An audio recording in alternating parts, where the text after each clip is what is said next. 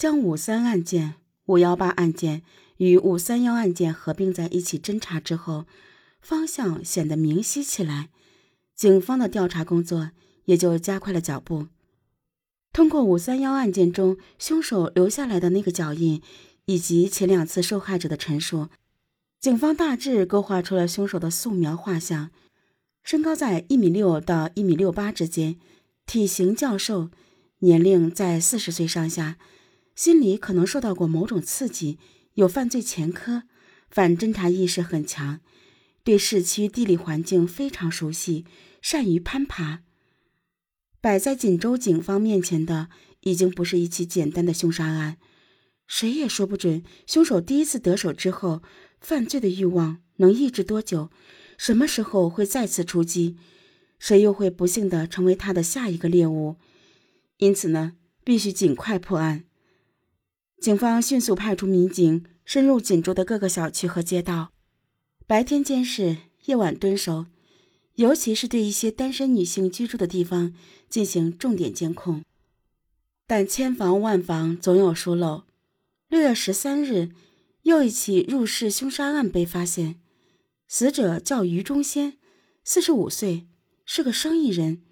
她与丈夫分居多年，在被害的前一个月里。刚刚搬进位于古塔区长安里的顶楼房子里，警方进行尸检后发现，于忠先已经死亡两天，死亡时间大致在二零零三年六月十一日晚上。那么，请大家注意啊，这几起案件发生的时间间隔：五月三日、五月十八日、五月三十一日、六月十三日，基本上按照每两周一次的频率发生。在五月三十一日杀害林岩后，即使心底的兽欲被极大的舒缓，但如此强烈的刺激，也仅仅只能让凶手得到两周的满足。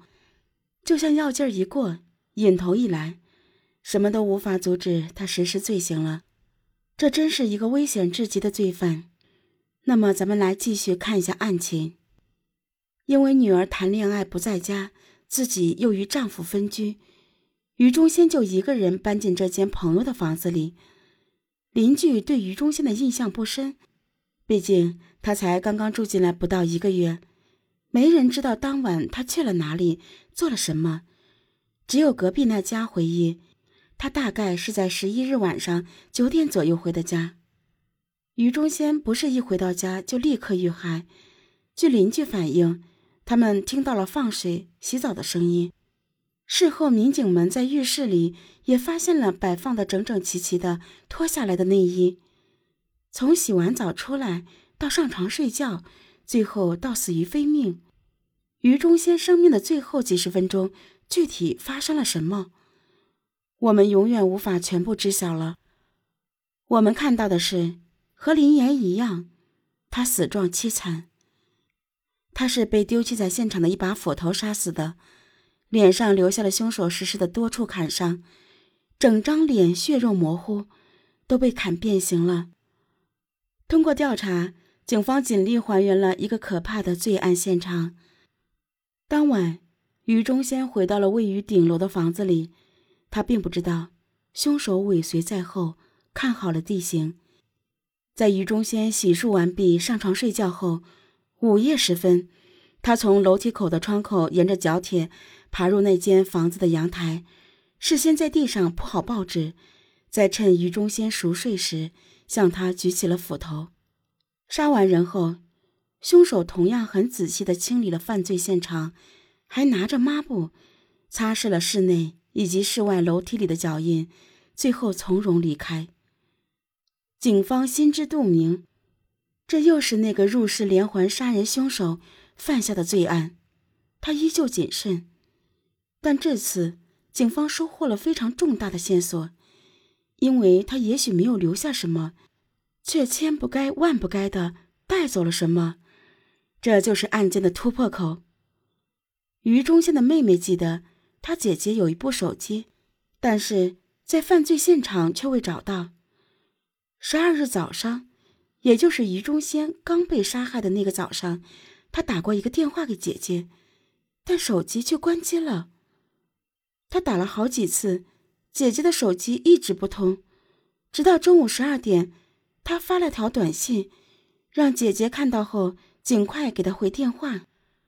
十三日早上九点左右，于忠宪的妹妹再次拨打姐姐的手机，这次没有关机，而且还接通了。他朝着电话微了好几次，那头却是一片沉默。他虽然不知道姐姐此时已经死亡，但心里已是疑窦丛生。不过还是安慰自己，也许是姐姐太忙，接了电话没来得及说话。于是。他又在中午十二点左右再次打通姐姐的手机，这次的通话更是让他疑惑不解。电话那头传来的不是于忠先熟悉的嗓音，而是咯哒咯哒以及轰隆隆的声响，十分嘈杂。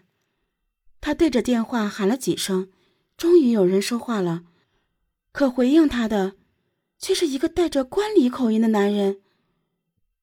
我姐姐呢？电话那头迟疑了一下，回答道：“你你姐姐现在在长春，电话要没话费了，你给你姐姐先交上吧。”说完这句，电话就挂了。于忠宪的妹妹越想越不对劲儿，觉得做生意的姐姐是不是被绑架了，心里忐忑不安。没过多久，警方就联系了她，告诉她姐姐被杀死在家中的消息。通过这一段陈述，警方经过讨论，认为电话那头的陌生男子很可能就是这几起凶杀案的凶手。那么，如何找到他呢？根据于忠先妹妹在电话中听到的咯哒咯哒和轰隆隆的声响，警方判断凶手是在一列火车上，在对手机信号进行追踪，最终确定手机被带到了沈阳。那么。凶手乘坐的火车是哪一趟呢？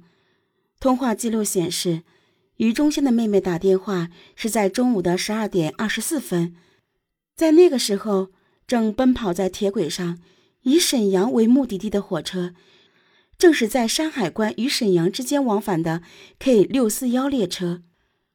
列车锁定了，接下来该怎么确定凶手是哪一个人呢？